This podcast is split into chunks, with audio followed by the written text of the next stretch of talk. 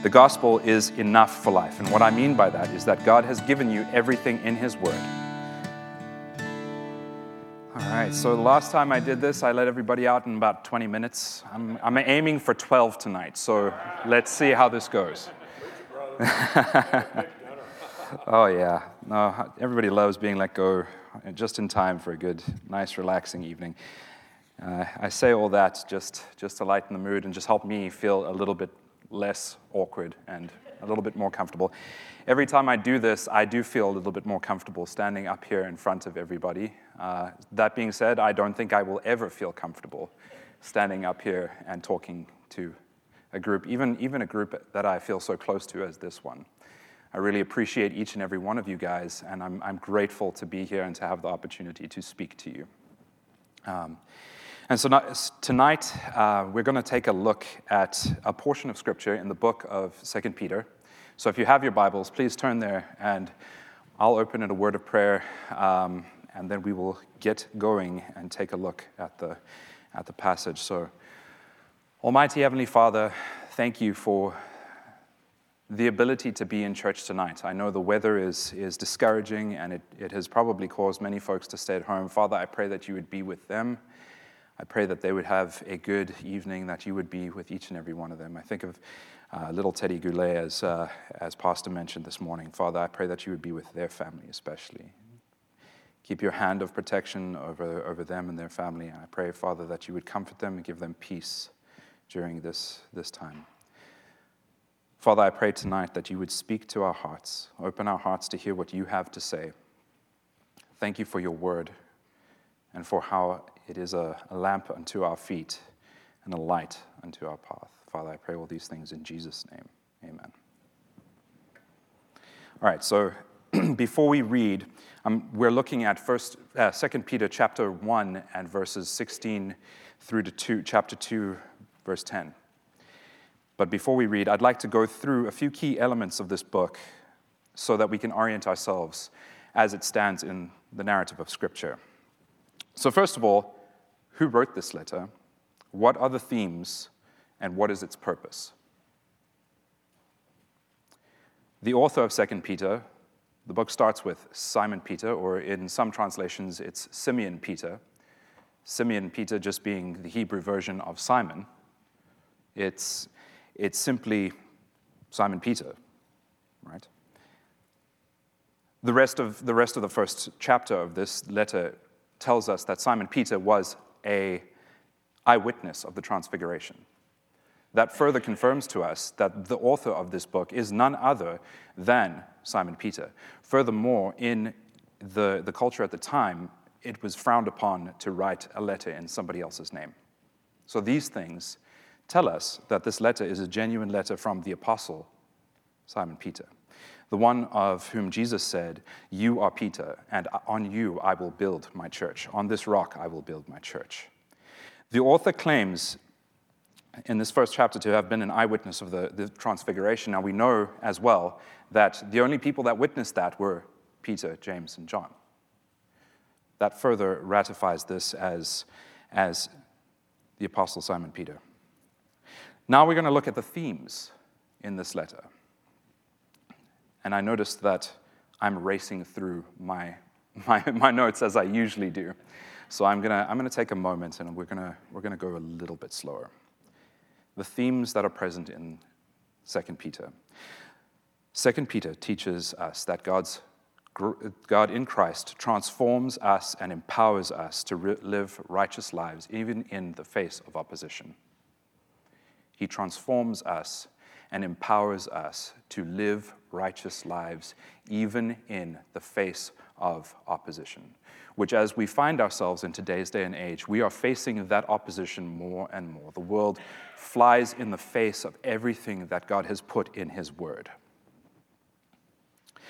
Chapter 1, verses 2 and 4 states that Christ's divine power has granted us all things that pertain to life and godliness through knowledge of Him who called us to His own glory and excellence, meaning that all, we have all we need just by knowing Jesus, just by knowing Him and His Word. What a poignant theme from a disciple who exemplified instability. Isn't that crazy? We get this letter from somebody who walked on water, but then took his eyes off Jesus and sank, had to be hauled out by his hand, soaking wet because he took his eyes off Jesus and he, he, he was unfaithful. Simon Peter, who at, before Christ was crucified, denied Jesus three times. Simon Peter, who was fishing because he had failed. He went back to his own career, his previous career, before he became the Simon Peter that we know, the one who started the church.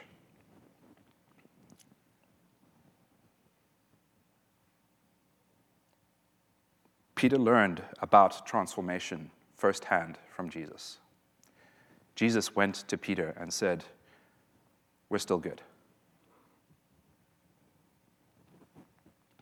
And this lesson, this theme of God's transformative power, serves as the basis for the rest of the exhortations we find in the letter. Another theme present, and the one that we're going to focus on tonight, is that what is revealed to us in Scripture is true and sure because God is the one who gave it to us. It is not a work of man, this is a work of God. Scripture is true and sure because it is God breathed. Finally, we get to the what is the purpose of this letter? This letter serves as Peter's final reminder to the churches so that his readers will live a life pleasing to God. But in doing so, Peter has to combat, combat false teachers who were exerting pressure on churches to depart from the truth. So we're going to cover the following points tonight. Number one, the gospel is reliable. Number two, where truth is, corruption lurks. And number three, the gospel is enough for life and godliness. So let's read our chapter real quick, our portion. I'm using the ESV. You, you probably all have different versions, but uh, this is the one I'm most comfortable with. Uh, so let me go ahead. For we did not follow cleverly devised myths when we made known to you the power and coming of our Lord Jesus Christ. But we were eyewitnesses of his majesty. For when he received honor and glory from God the Father, and the voice was borne to him by the majestic glory, This is my beloved Son, with whom I am well pleased. We ourselves heard this very voice, voice born from heaven, for we were with him on the holy mountain. And we have the prophetic word more fully confirmed to you, which you will do well to pay attention to as a lamp shining in a dark place until the day dawns and the morning star rises in your hearts. Knowing, first of all, that no prophecy of Scripture comes from someone's own interpretation for no prophecy was ever produced by the will of man, but men spoke from God as they were carried along by the Holy Spirit. But false prophets also rose among the people, just as there will be false teachers among you who will secretly bring in destructive heresies, even denying the master who bought them, bringing upon themselves swift destruction. And many of will follow their sensuality because and because of them the way of truth will be blasphemed. In their greed they will exploit you with false words. Their condemnation from long ago is not idle, and their destruction is not asleep. A warning. For God did not spare angels when they sinned, but cast them into hell and committed them to chains of gloomy darkness to be kept until the judgment. If he did not spare the ancient world, but preserved Noah, a herald of righteousness, with seven others, when he brought a flood upon the world of the ungodly, if by turning the cities of Sodom and Gomorrah to ashes as he condemned them to extinction, making them as an example of, what's, uh, of what is going to happen to the ungodly, and if he rescued righteous Lot, greatly distressed by the sensual conduct of the wicked, for as righteous, uh, that righteous man lived among the, them day after day. He was tormented. He was tormenting his righteous soul over their lawless deeds. that he saw and heard. Then the Lord knows how to rescue the godly from trials and to keep the unrighteous under punishment for the, the, until the day of judgment, and especially those who indulge in the lust of defiling passion and despise authority. Bold and willful, they do not tremble as they blaspheme the glorious ones. All right. The gospel is reliable. The first part of 2 Peter, the part we didn't read, the intro, Peter states that Christians didn't, uh, sorry, it, it begins with his initial greeting and then speaks of how God's grace in Christ is our source of godly living. Then we come to our section, chapter 1, verse 16. Peter states that Christians did not follow cleverly, dis, dis, uh, cleverly devised myths. The early church would have ra- lived surrounded by mythology. The Roman Empire is an empire steeped in mythology. They believed their emperor was the son of their god, Jupiter, who was basically just Zeus, clothed in Roman clothing, whatever. He, you know, you get the picture. The Romans had many gods whom they worshipped. Their society was steeped in legend and mythology, which was disguised as logic and wisdom. How many legends and mythologies do we get in the world that we live in today? It's very, very strikingly similar, isn't it? It's, it's not hard to see how that creeps into the early church. Peter was an eyewitness of the life and ministry of Jesus Christ. Peter knew firsthand the truth that he was proclaiming. He knew what he was talking about. He knew the words that he was speaking to the churches. He knew how important the gospel is. Peter lived daily life with Jesus. He witnessed God say, saying, from heaven. He witnessed God speaking from heaven, saying, This is my beloved Son, with whom I am well pleased. He says, You would do well to pay attention to the prophetic word that has been confirmed, treating it like a light shining in darkness before the dawn. The core truth to this point is that the gospel is reliable. Jesus came to, to earth. God sent his only Son. God walked on earth with us as a man Jesus. He was tempted like we're tempted. He lived a life of hard work, of, of humble submission, and ultimate sacrifice. He knows what it is to be human. He knows what it is to live like one of us. He knows what you are going through as you sit here in church tonight. He knows you. He knows how many hairs you have on your head. Or if you don't have any, He knows that too, right?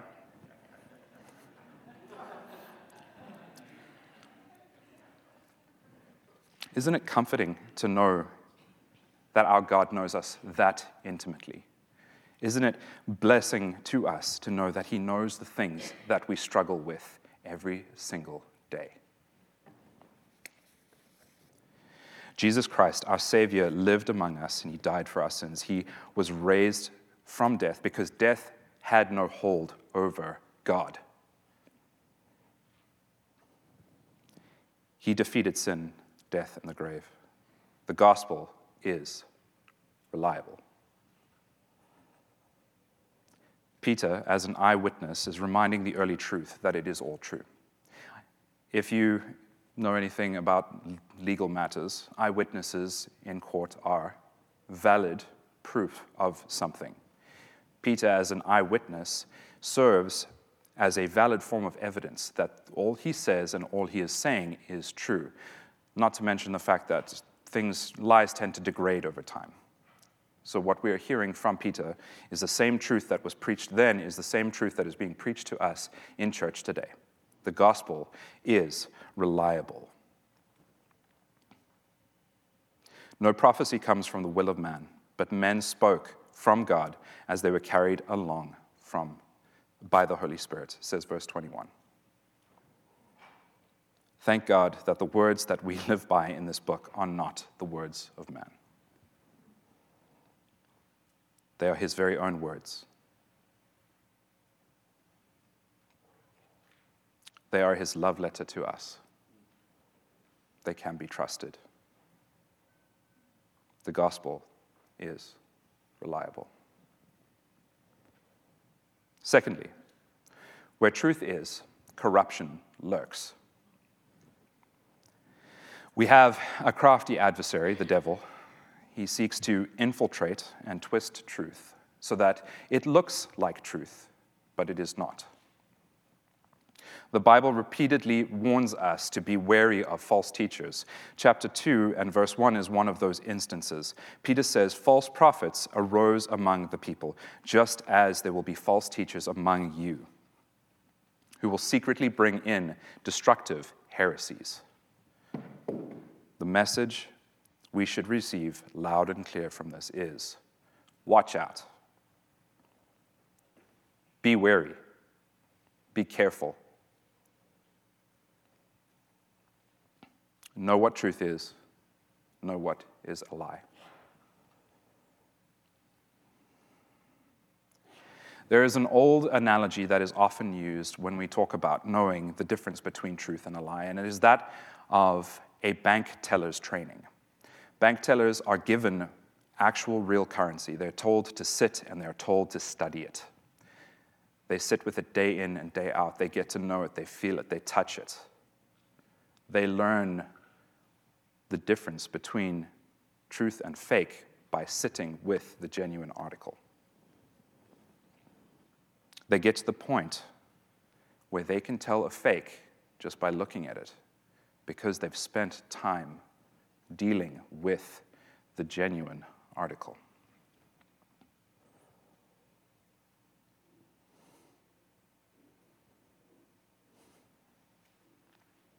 They notice the minutiae that you and I probably wouldn't spot the small details, the tiny little things that are put there to keep something that is real from something that is fake. In the same way, you and I, as Christians, need to steep in the Word. We need to be students of it, and we need to know what we believe so that when we hear false teaching, we can spot it immediately. False teaching is quiet, it's stealthy. Some of it's blatantly obvious because the ideas are really stupid, but most of it is stealthy and quiet. Peter says that it was that the false teaching snuck or crept into their midst. If you can picture a burglar sneaking into a house, that's kind of the idea that we're dealing with here. False teaching is like that thief. It's not trying to be blatant, it's not trying to be obvious, it's trying to creep just a little difference here, a little subtlety there that, that is just, just slightly off from what we believe, but maybe we don't know enough so that maybe this is true. Maybe this is something we've heard. Maybe, maybe we've heard it somewhere before. Maybe, maybe we haven't. We don't know because we need to be in our Bibles. If you aren't studying your, the Word of God, if you do not know God, you can be easily led astray. So, how? How do we spot corruption? How do we spot this, this mess? Well, Colossians 3:16a says, "Let the word of Christ dwell in you richly, teaching and admonishing one another in all wisdom." John 15, 5 says, I am the vine and you are the branches. Whoever abides in me and I in him, he it is that bears much fruit. For apart from me, you can do nothing.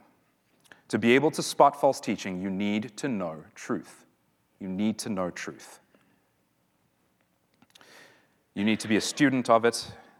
Study God's word. Let Him fill you. Abide in Him, and His truth will abide in you. Being a Christian is a relationship. Last time I spoke, I, talk, I talked about a relationship. If you were there, you, you probably will remember the story, but if you weren't, you can ask me about the story next time. But to have a relationship, you have to be in communication with the person you are in relationship with. You cannot have a relationship with somebody you do not talk to. You cannot have a relationship with somebody you only spend a short period of time every week with. Things become very difficult.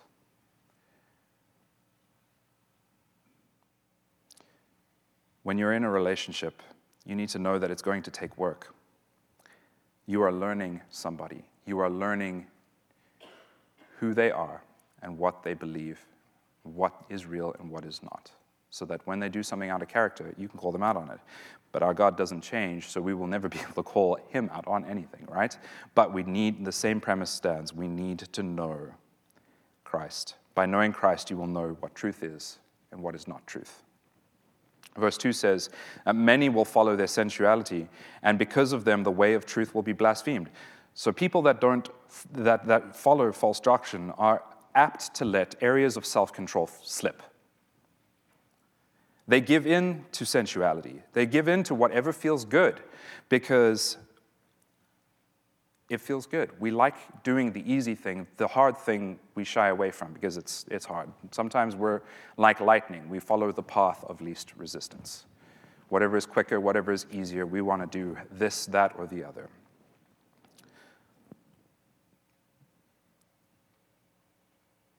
Sometimes, as Christians, we like to cover this behavior up by using words like God told me or I feel it in my spirit saying we are discerning and wise, but anything apart from God's word is a lie. Peter says that we do, uh, because we do this, the way of truth will be blasphemed. Truth will be given a bad name by those who claim to follow it, but act contrarily. If you act differently to what you say, you are, you are, you are a hypocrite. Furthermore, he likes to talk about, he's, he's speaking here about uh, a greed that drives a false teacher.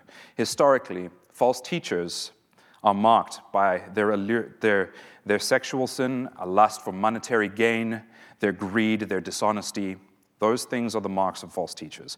If, if somebody is getting money from it, they probably, like getting vast sums of money uh, from it, they're probably a false teacher.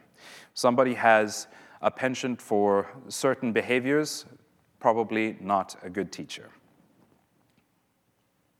Peter says that their destruction is not idle, their downfall will come. Chapter 2, verses 4 to the first half of verse 10 talks about the downfall of these teachers, and he uses a rabbinic form of teaching that follows the pattern. If A is true, then how much more so will B also be true? He says, If Sodom and Gomorrah are ashes and extinct, what's going to happen to the ungodly? He says, If he rescued um, righteous Lot, is he not also able to rescue us as well? Our God knows how to deal with false teachers, and they will get justice. The character of Satan is this if he can find a way to slip in and infiltrate our circles, he will. He will take truth and he will twist it so it is just so slightly different that you barely notice it. The antidote to this is to know Scripture, to store God's word in our hearts. We are taught that every single Sunday, Sunday by Sunday. I have stored my your word in my heart so that I may not sin against you. Where truth is, corruption lurks. And then finally, I want to talk about how the gospel is enough for life and godliness. We have everything that we need to live our lives in a way that is a righteous and good life in the eyes of God, just with what we have in the Bible. The life we lived, the life we live, is likened to a race by Paul. The picture is of a marathon. It's not, not, just, not just any race, but like the most grueling and intense race. That image, in a, if, if you are not a runner and you think of marathons, you, you get exhausted just by thinking of it. the idea is that life is not easy, it's arduous, and it takes constant effort until we die. As someone who likes to run but also hates running, this picture is encouraging to me because when life is not going the way that I expect it to, I can smile because it's going right in the image that we are given in that, that passage. When life is hard, I can be reminded that I am not alone and that Jesus has sent me a helper. The same power that conquered death and the grave lives inside you and me. The same power that spurs us on to love and good works. The Spirit of the living God lives inside you and me because Jesus died for us and was raised and is seated at the right hand of God. The gospel is enough for life. And what I mean by that is that God has given you everything in His Word to get you through your life, even in the world that we live in today. It's not just something that, was that pertained to the, the Christians in the old days, back, back when, I don't know, there were horse and, horse and buggy transport and all of those things. It is valid for today where we have cell phones and cars and instant ramen for lunch and dinner, those kinds of things.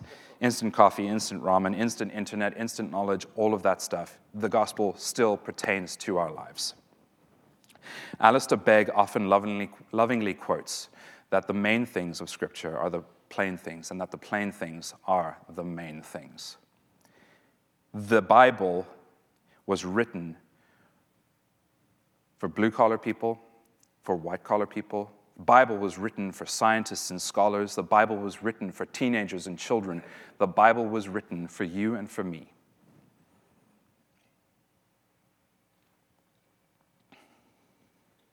You have all you need in the words of scriptures to live out your life. We do not need any additional information. There is no book outside of the Bible that will tell you anything any more effectively than God's word will.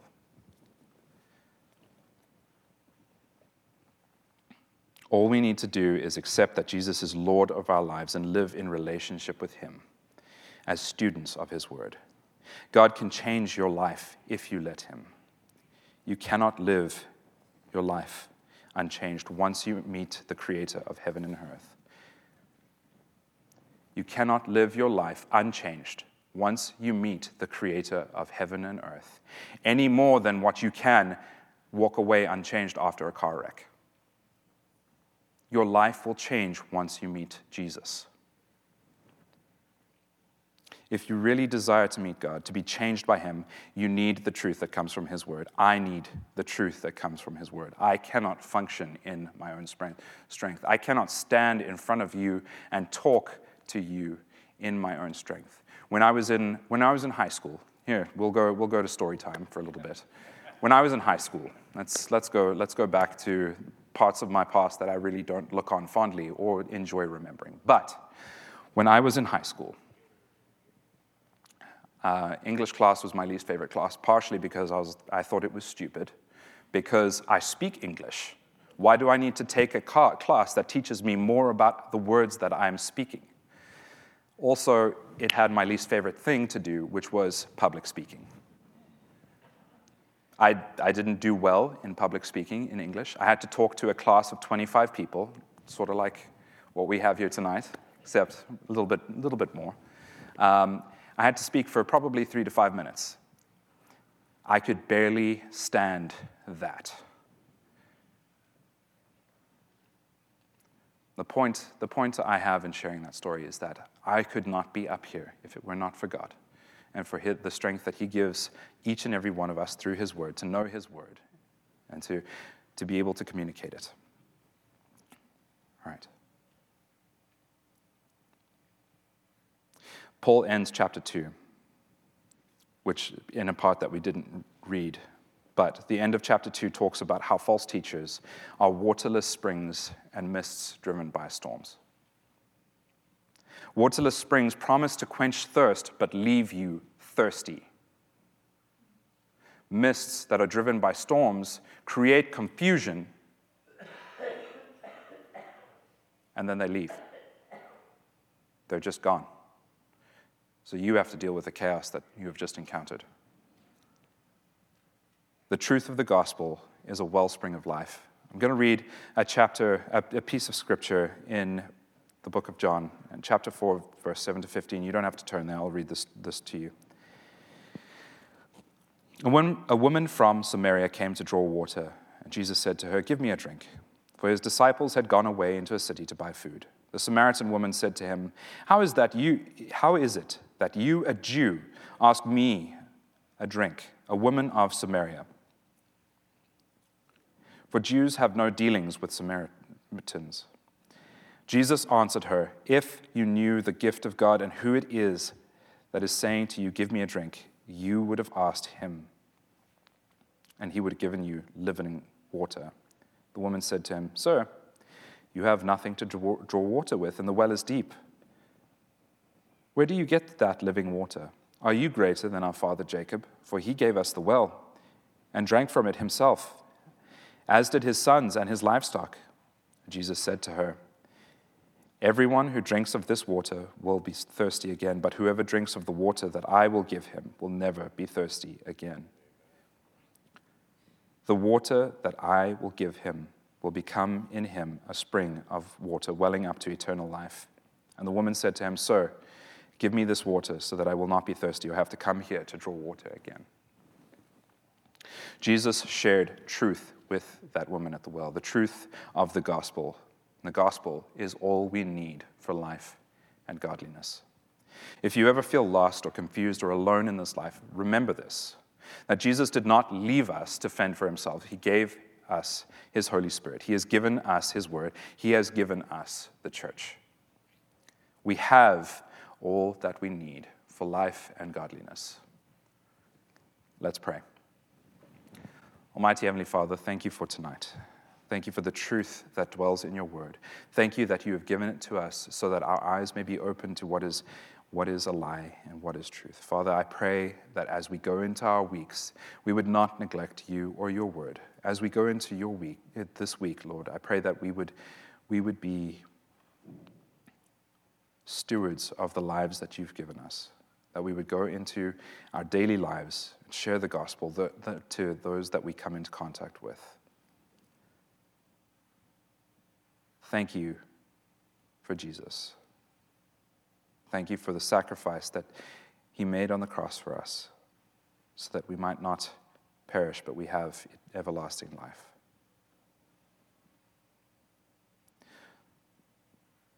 I pray all these things in Jesus' name. Amen.